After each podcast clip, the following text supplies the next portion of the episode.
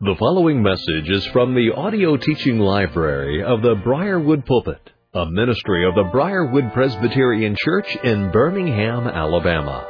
Our speaker is Dr. Harry Reeder, Senior Pastor of Briarwood Presbyterian Church.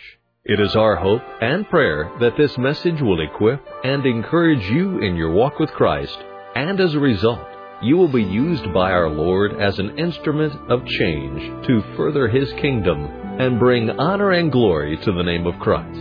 Here now is our pastor-teacher, Harry Reeder. If you're able, please remain standing for the reading of God's Word. We're in Genesis chapter 50. If you'd like to turn there with me, Genesis chapter 50.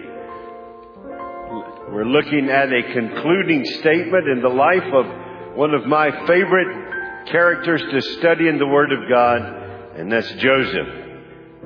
This is our second sermon in the series on crisis and the Christian in biblical perspective. We did an overview of crisis and the Christian last Lord's Day. This Lord's Day, we are now beginning our case studies. Harry, how long will this series continue? Well, right now I'm planning on it continuing until we're able to get back away from our interim plan to our regular plan of worship and ministry, and then we'll be back to lifestyle stewardship. But I thought this would be appropriate in light of where people's hearts and minds are, is to take a look from a biblical world and life view. How does a Christian look at crisis? And then I said, well, my goodness, look at all of the case studies in the Bible. And one of the first I thought of was Joseph. But then I thought, well, let's do an overview first, which is what we've done.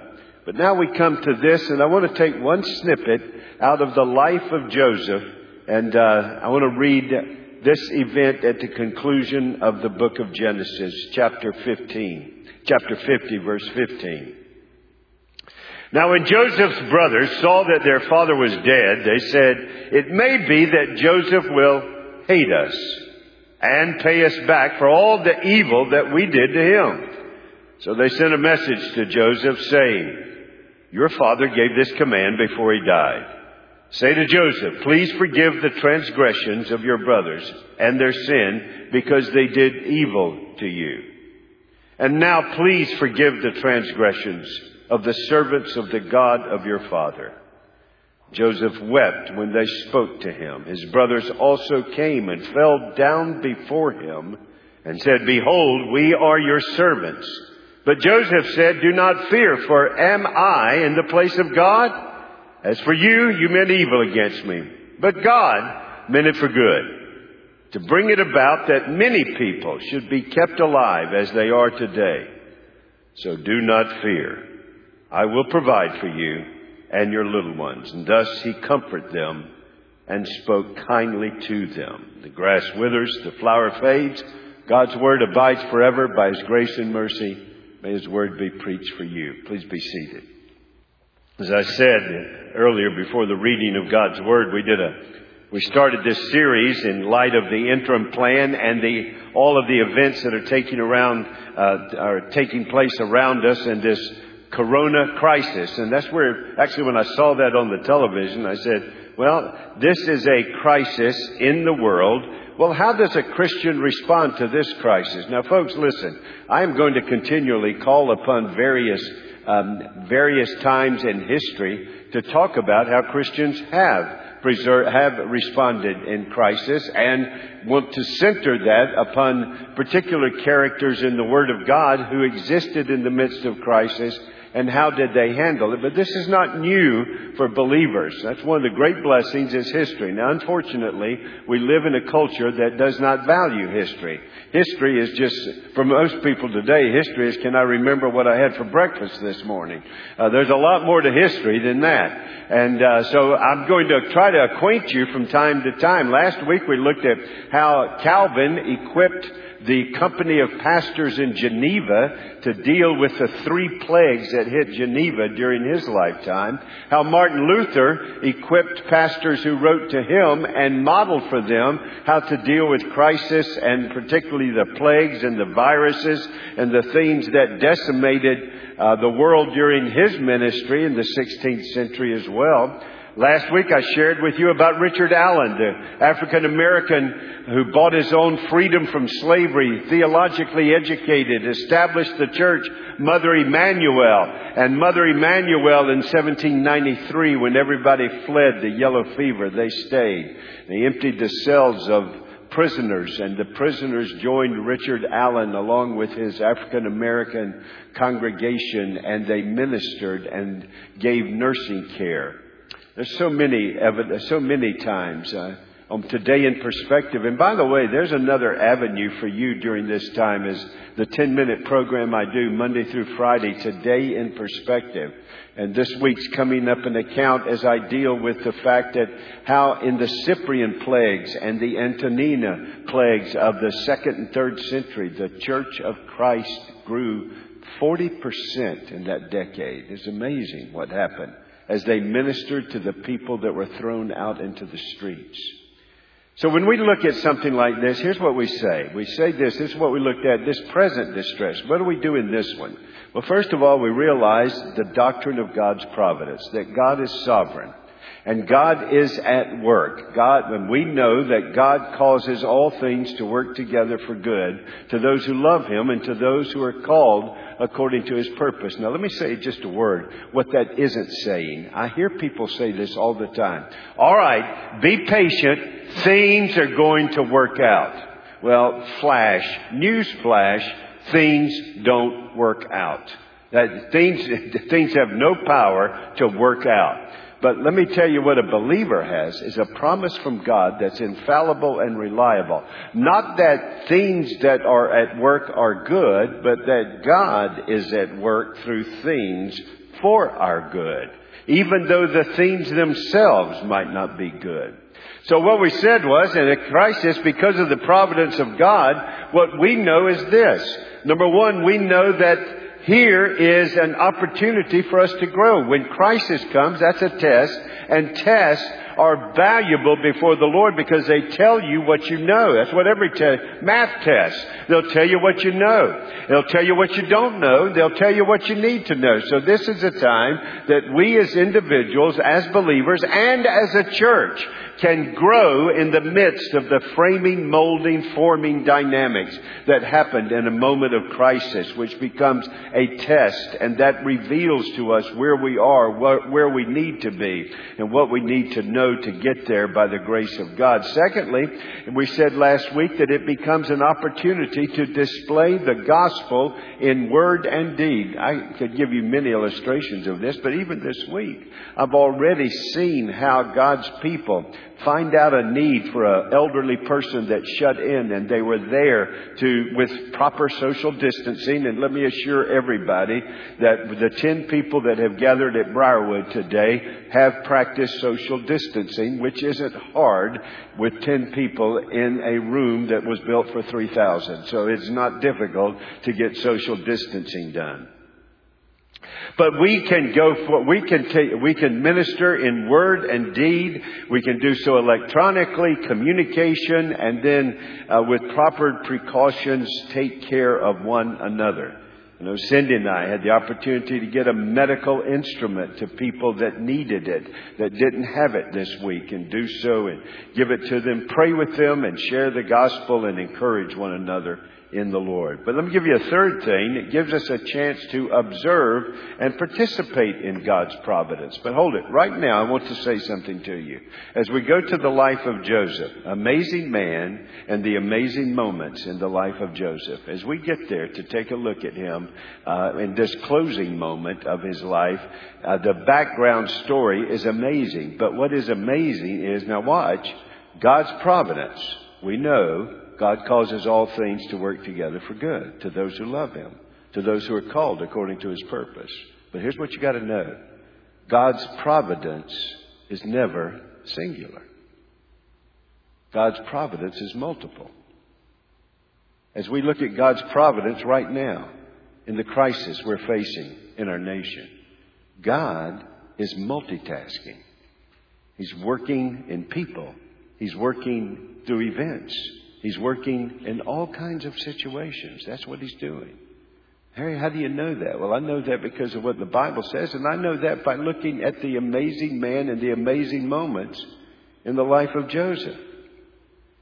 Folks, when we talk about God's providence, can I give you four... when I try to talk about God's providence and give illustrations for the providence of God as God works all things together, and so that we learn how to trust the Lord but not tempt the Lord, as we learn how to be prudent but don't panic, as we learn how to be fearless because we are faithful.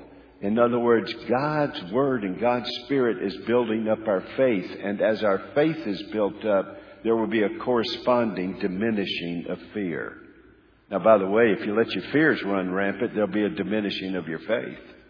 But if you build up your faith, there'll be a diminishing of fear. And then you can be prudent, but don't panic. Then you can trust God, but not tempt God.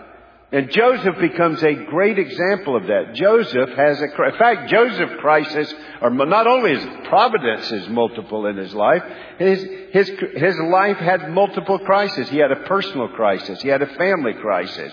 He ended up with a national crisis. Then there was a global... The whole known world of the Mediterranean faced a famine and that crisis. There is crisis after crisis after crisis in his life. Now, I love to study Joseph. Let me give you my top five of Old Testament studies I love to do. I love to do Joseph. I love to read about Joseph. Secondly, I love Enoch.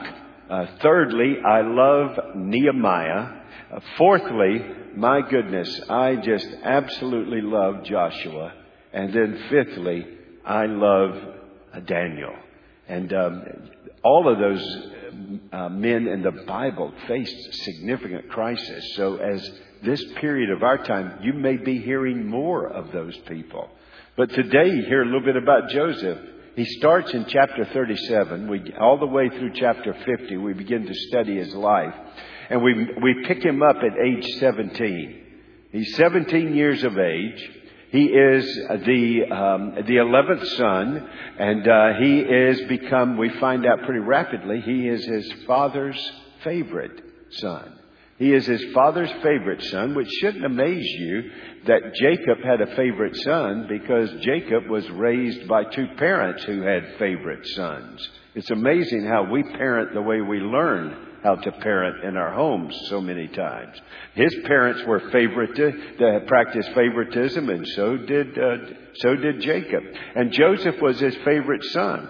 Now, Joseph is interesting how one of the first things we find out about him is he goes out to find out how things are going with his brothers, and he's working with his brothers, and he comes back and he reports to his father what they were doing wrong.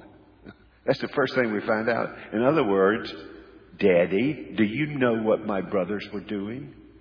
What do we call that? Tattletale. The 11 brothers are now upset with him. Then his father makes a coat for him that obviously showed his favoritism for his son.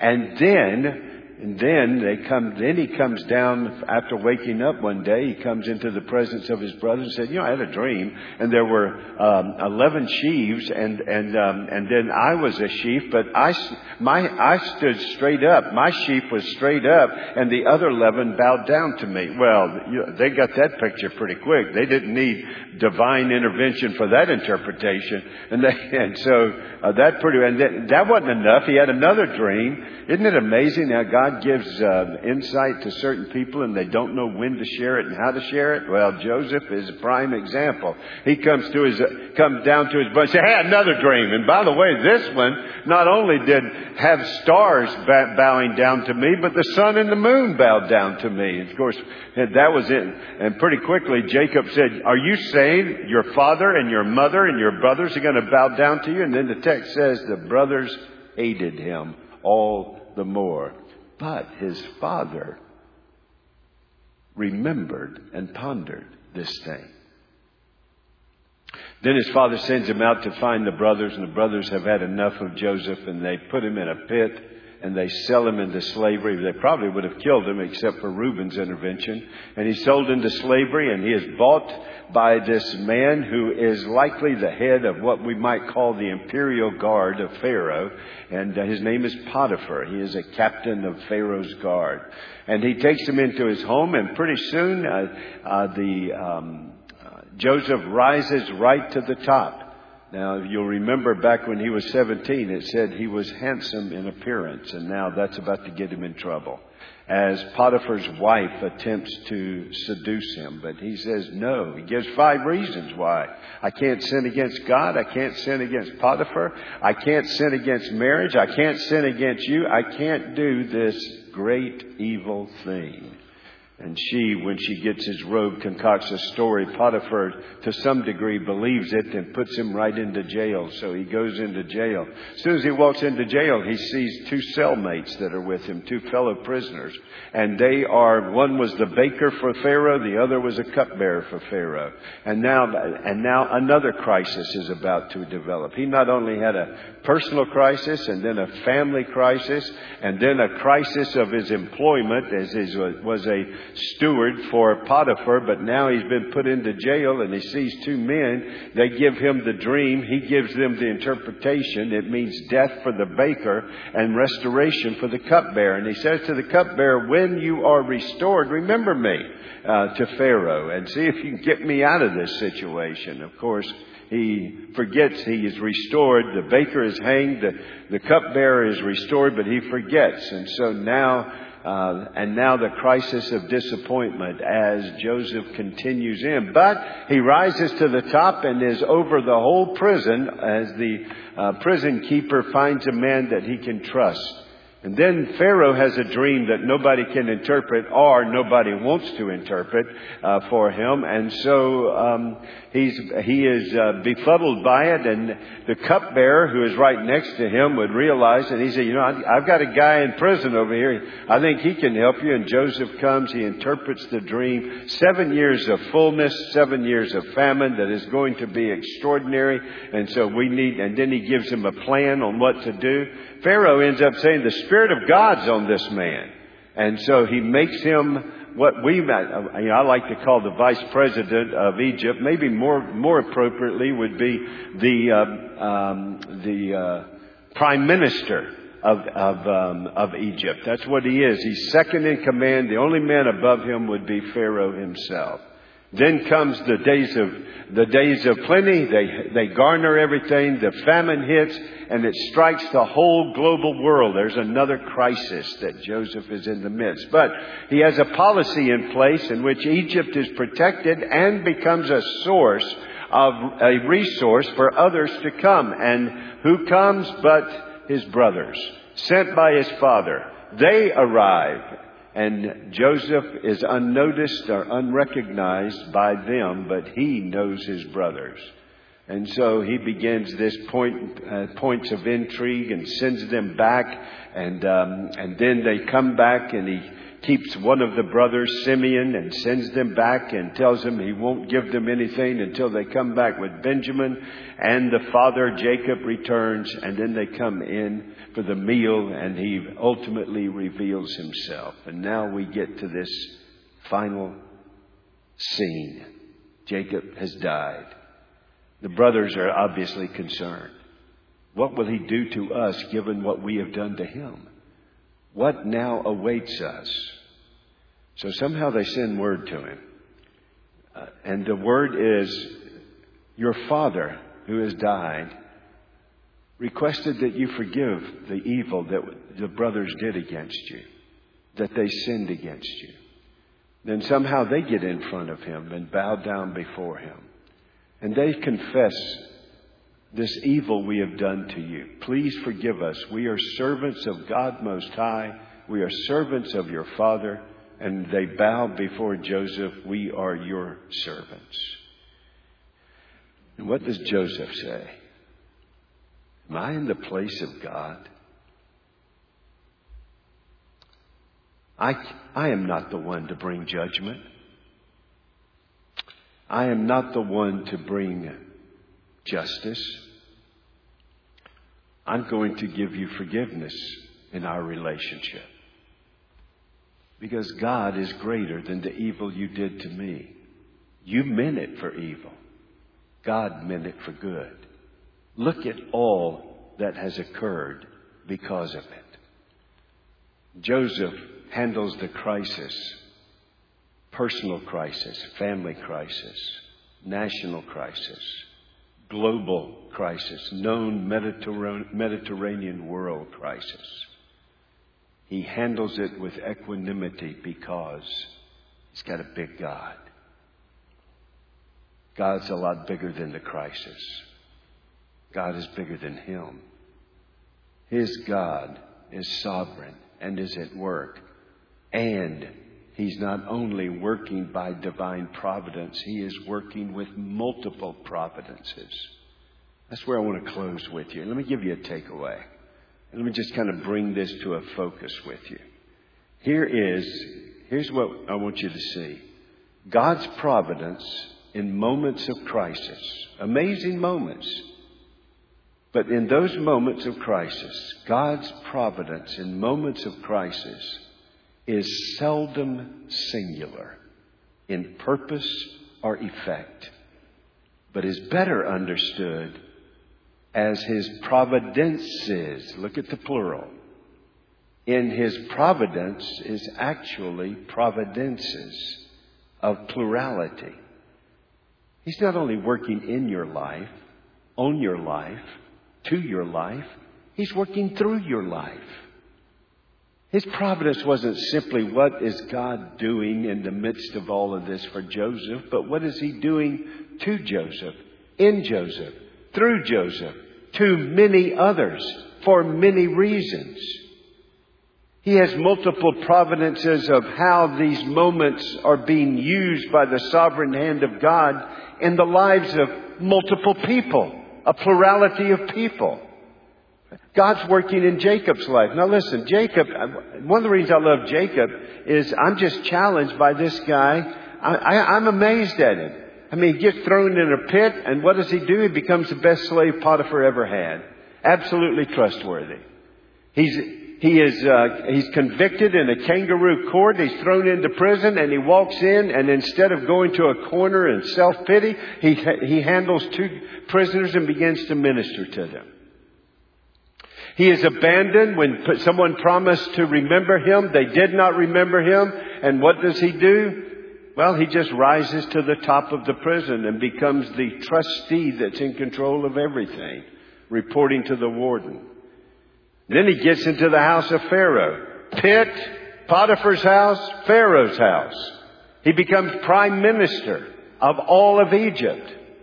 And what does he do? He brings thoughtful, wise public policy to not only benefit Egypt, but benefit the surrounding nations, and will benefit his brothers and the burgeoning nation of Israel, a covenant nation with the Lord. This is what, but listen, Joseph didn't start off that way. Joseph was handsome, loved by his father, and he ended up hated by his brothers. Why? Well, it was wrong for his brothers to hate him, but it was wrong for him to give the reasons. What does he do? God gives him something, and he goes down and shares it with his brothers in a manner that is self-serving. He doesn't even consider his brothers. He is at best immature. When God reveals something to us in his word, he expects us to use it in love, truth and love. But I can just imagine that day. I don't know whether it was at lunch or supper or sitting around a campfire looking at some sheep. And he says, hey, I got a dream for you. Here's me and you're all bowing down to me. And then and he can see their reaction. So he comes back the next day with another dream and says, well, not only you, but now my father and mother are going to bow down to me.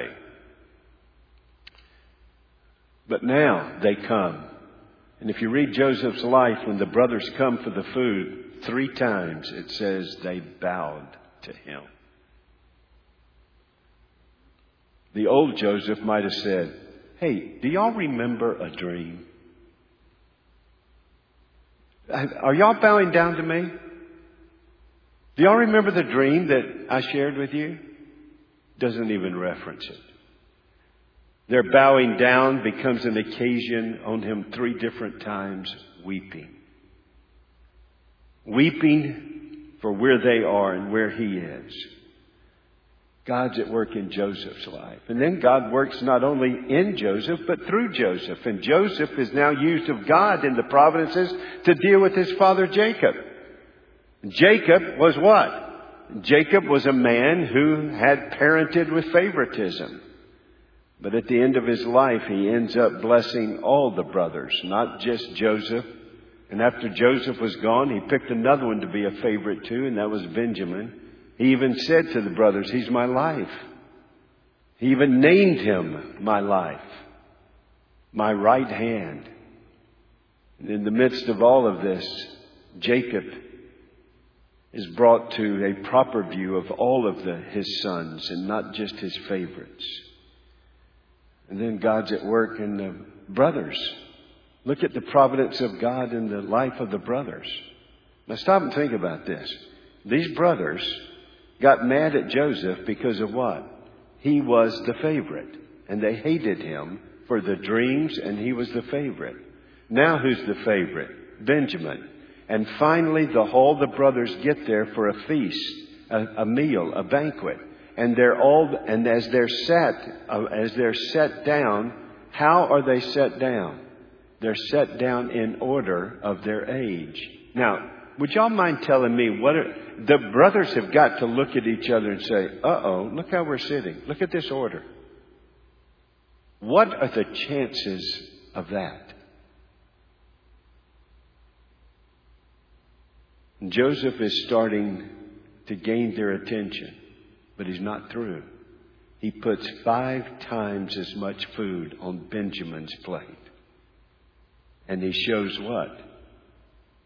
Favoritism. What will the brothers do now? They do nothing. No longer are they jealous. No longer are they envious. God's not only working on Joseph, God's working on Joseph into Jacob's life. God's working on Joseph into his brother's life. Folks, right now in this providence, God's working on your life. God's working on our church. But God's not just working on us for us. God's working on us, to work in others, through us.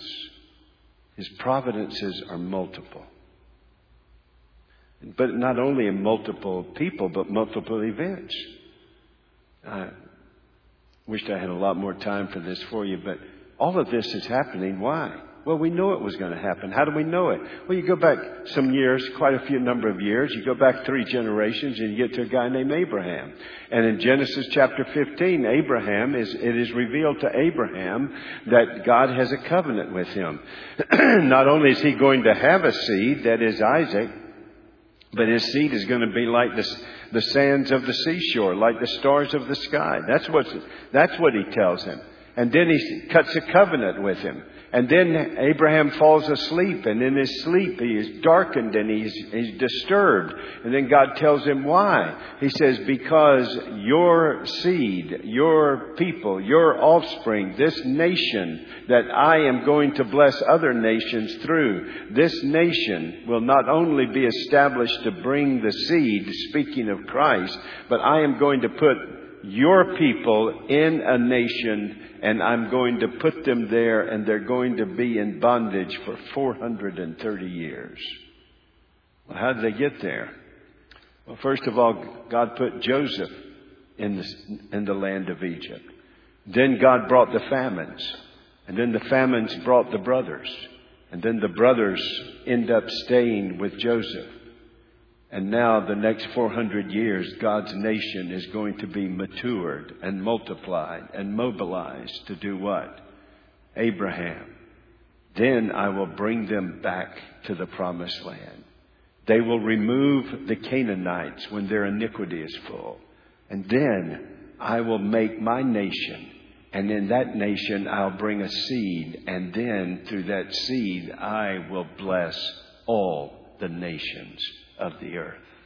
God is multitasking, not only in the people in this providence, in this crisis with Joseph, but also through the events as God establishes now a nation that he is going to mature and multiply and mobilize over 400 years in the place of Egypt by bringing them there. And then in the midst of that, he's not only establishing his covenant nation, there are nations starving all around the Mediterranean, and God is feeding them. Do you see that God's providences are not only providing the line of redemption and redeeming grace, God's providences are also reaching out to the lost with common grace as he provides food for them. And so it is in every crisis that God's providences are work in his redeeming power to save and sanctify and send his people, but also in his common graces to restrain the effects of sin. And that common grace is a call to repentance and to flee to Christ. Multiple people, multiple events. God's providence is seen in providences. And there you see multiple purposes. Joseph is matured. The brothers receive the redeeming work of grace. His father is matured. A witness is put in Egypt. The blessings are put to the nations around them. But in those purposes is also the development of Joseph's personal life. Instead of an immature young man, he's now so mature that a pagan emperor, who's probably the most powerful man in the whole world, looks at him in amazement and trusts him and says, "The Spirit of God is upon this man." And in him we have a pattern for Christ. Oh, I wished I had the time to take you through his life and see the pattern of Christ. And in this occasion, we see one of the brothers. His name is Judah. And he says to his father, he says, "Father, let Benjamin go with us. If you don't let Benjamin go with us, we can't get the grain and everyone's going to starve." And he says, "But Benjamin is my life." And Judah says, "I will give myself for him." It is the seed of Judah who gives himself for us, Christ the Lord. The purposes are so glorious, not only in personal lives, in the pattern of Christ set by Joseph, the anticipation of a Redeemer through the tribe of Judah, the establishment of a nation that God is going to bring to the promised land, and then bring glorious work of grace into our life. Listen, let me just end this way. How many times could we just go through the Bible and see event after event like this through the lenses of God's providence and the providences that come? I mean, who was the greatest apologist in the early church in Jerusalem? It was Stephen. It says that they could not stop him. They couldn't confound him. The way that he proclaimed. I'm deeply appreciative of Dr. Sinclair Ferguson for the insights on this. And now you see this glorious work of providences. When I think of God's providence, I think of four illustrations. God's providence is like my wife's needlepoint that she used to do. She doesn't do anymore. I don't know why. It's so pretty. But she would work on needlepoint, and I'd look at the backside, and I'd say, "Honey, what is that? What is that? And she'd turn around and let me see it. Now, from the backside, all I could see were multicolored threads and jumbled, and everything was tangled up and everything. Couldn't hardly understand it. But I could see there's something going on. What is it? And she flipped it around and let me see. Don't you see? That's exactly what God does with his providence. For us, we're on the backside. It looks jumbled. We don't see it. How in the world is God doing anything in this? But that's where you know how great your God is. And every once in a while, he'll flip it around and let you see what he's doing. But it's really when you get to heaven, you get to see its beauty. Unhindered. Sometimes I like to think of God's providence as the game that my sister and I would play in the back seat when we would travel. You know it. Connect the dots. You ask the question, you get to put a dot, and then you get to connect to another dot, and you get to connect to the other dot. And I used to beat my sister all the time until she got to 8, and then she beat me all the time after she was 8 years old. Do you see the dots God's connecting here? You see what looks like a jumbled mess, yet you get to see a little bit of the picture, the tapestry, the needlepoint. Do you see God connecting the dots? Another one I like is crossword puzzle. I think of God's providence as a crossword puzzle. Now, when you get across, I love to work crossword puzzles. It gets me through an airplane trip all the time. And I love to do the New York Times. And as I do the New York Times, usually it's a pretty challenging one. Do you know what? Maybe you don't do that. You know what I do? I go through the crossword puzzle. Where are the easy ones? And let me get something down to work from. And I find the easy questions first. Well, let me give you the easy ways to look at God's providence. God's sovereign. God's doing something. Nothing out there is arbitrary. God is at work. We are not accidents. This is not a series of what's going to happen next. This is the hand of God at work. And I love the way Tolkien and Lewis would put it. They look, God's providences are unfolded in the midst of catastrophes. But because it's God's providence, they're really not catastrophes. He loved to call them catastrophes. EU stands for good. Good catastrophes. And then the last one, of course, is a jigsaw puzzle. That's what we would do on vacation, family vacation. Jigsaw puzzle. You like to do jigsaw puzzle? I'm brilliant at it because we would do a jigsaw puzzle, and on the front of the box it would say 12 to 15 years. And you know, I turned to the kids and said, "Look, it only took us 3 days." No, I'm sorry, that was the age, right? But the reality is, how'd you do the... Maybe you don't do it. This is the way I do the jigsaw puzzle. I find the 4 corner pieces. Put them down. Then I look for every straight edge piece and get it framed. Then the third thing I do is go to the box and look at the picture. What's this look like? Here's the problem. On this side of eternity, you don't have the picture. God's got it. Now you're trusting Him. He is using you to accomplish that picture. You go ahead and put the corner pieces in. Good theology. Big doctrine of God. Understand God's providence and His multiple purposes. And watch what God is doing. Stephen. What a great preacher. And he gets killed. God, how could you, your burgeoning infant church, how could you allow Stephen to get stoned? But look who's standing there. And God uses this to begin His work of conversion. His name is Paul, who will take the gospel throughout the world. And then Paul will get to a place like Philippi. What happens at Philippi?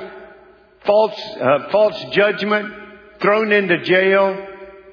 Then God delivers them. What happens? Prisoners get converted. Harry, how do you know the prisoners were converted? Something happened to prisoners, because when gates fall out, every prisoner I know leaves. These stayed. Something happened in their life. Then the Philippian jailer, what must I do to be saved? Now God has given to Paul, the Philippian jailer, and his household to go with a delivered teenage girl who is possessed of a demon and a wise businesswoman named Lydia. And now we got a church plant in Philippi, all through the crisis of a false imprisonment. That's what Paul was doing. That's what God was doing to Paul, through Paul, to many others. Multiple providences. Of course, the greatest one for me is, was there a greater crisis and catastrophe than sinful men putting the Son of God on a cross? But it was there. Salvation was secured. It was there a dying thief was converted. It is there that the godly women were established. It is there that John was commissioned. And it was from there he went to a tomb and he rose again. And because He is risen and lives, you and I can live. So my friend, know that Savior. Listen to me. Listen to me. I'm not simply preaching this for you to cope with a crisis. I want you to know the God of glory, who is sovereign, who can save you from your sins and then send you into the crisis with the full knowledge. The providence of God. It's got multiple providences in this. God's doing something in me, to me, through me. Many people, many events, many purposes are being accomplished for His glory. Therefore, I'll trust Him, but not tempt Him. I'll live with prudence, but I will not panic. I will live fearlessly because of His faithfulness. And I will serve Him with anticipation. God, what are you doing for your glory and our good? Let's pray. Father, thank you for the moments we could be together in your word. Thank you so much for the blessings of the gospel of saving grace in Christ. Would you now work in the hearts of many? Just take a few moments in silent prayer. Do you know Jesus as your Lord and Savior? Folks, this isn't coping mechanisms. This is the God of glory who will save you from your sins and that ultimate judgment and catastrophe for those who don't know Christ at the day of judgment. This is your day of salvation. May I invite you to Him who not only works all things for the good of His people and secures all things for His glory, but can secure you today with forgiveness. And my dear brothers and sisters, lift up your prayers. God, help us live sensibly, righteously, and godly in this present distress because of our confidence in you. God, may I ask you to please every once in a while turn the tapestry so people can see something you're doing and be encouraged. But in the meantime, help them have their vision fixed on Jesus, whose providence is not simply singular, but multiple.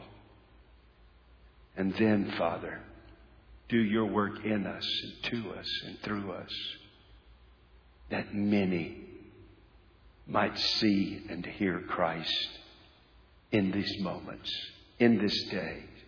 In this present distress. Do great works. Help us be ready for any event and accomplish your purposes. And in that we will rejoice. Lord, we will rejoice in all things, for you are at work in all things for our good and for your glory. In Jesus' name, amen. You have been listening to a message by Harry Reeder, Senior Pastor of Briarwood Presbyterian Church in Birmingham, Alabama. For more information on the resources available through Briarwood Presbyterian Church, or for more information on the teaching ministry of Pastor Reeder, visit us at briarwood.org or call 205-776-5200.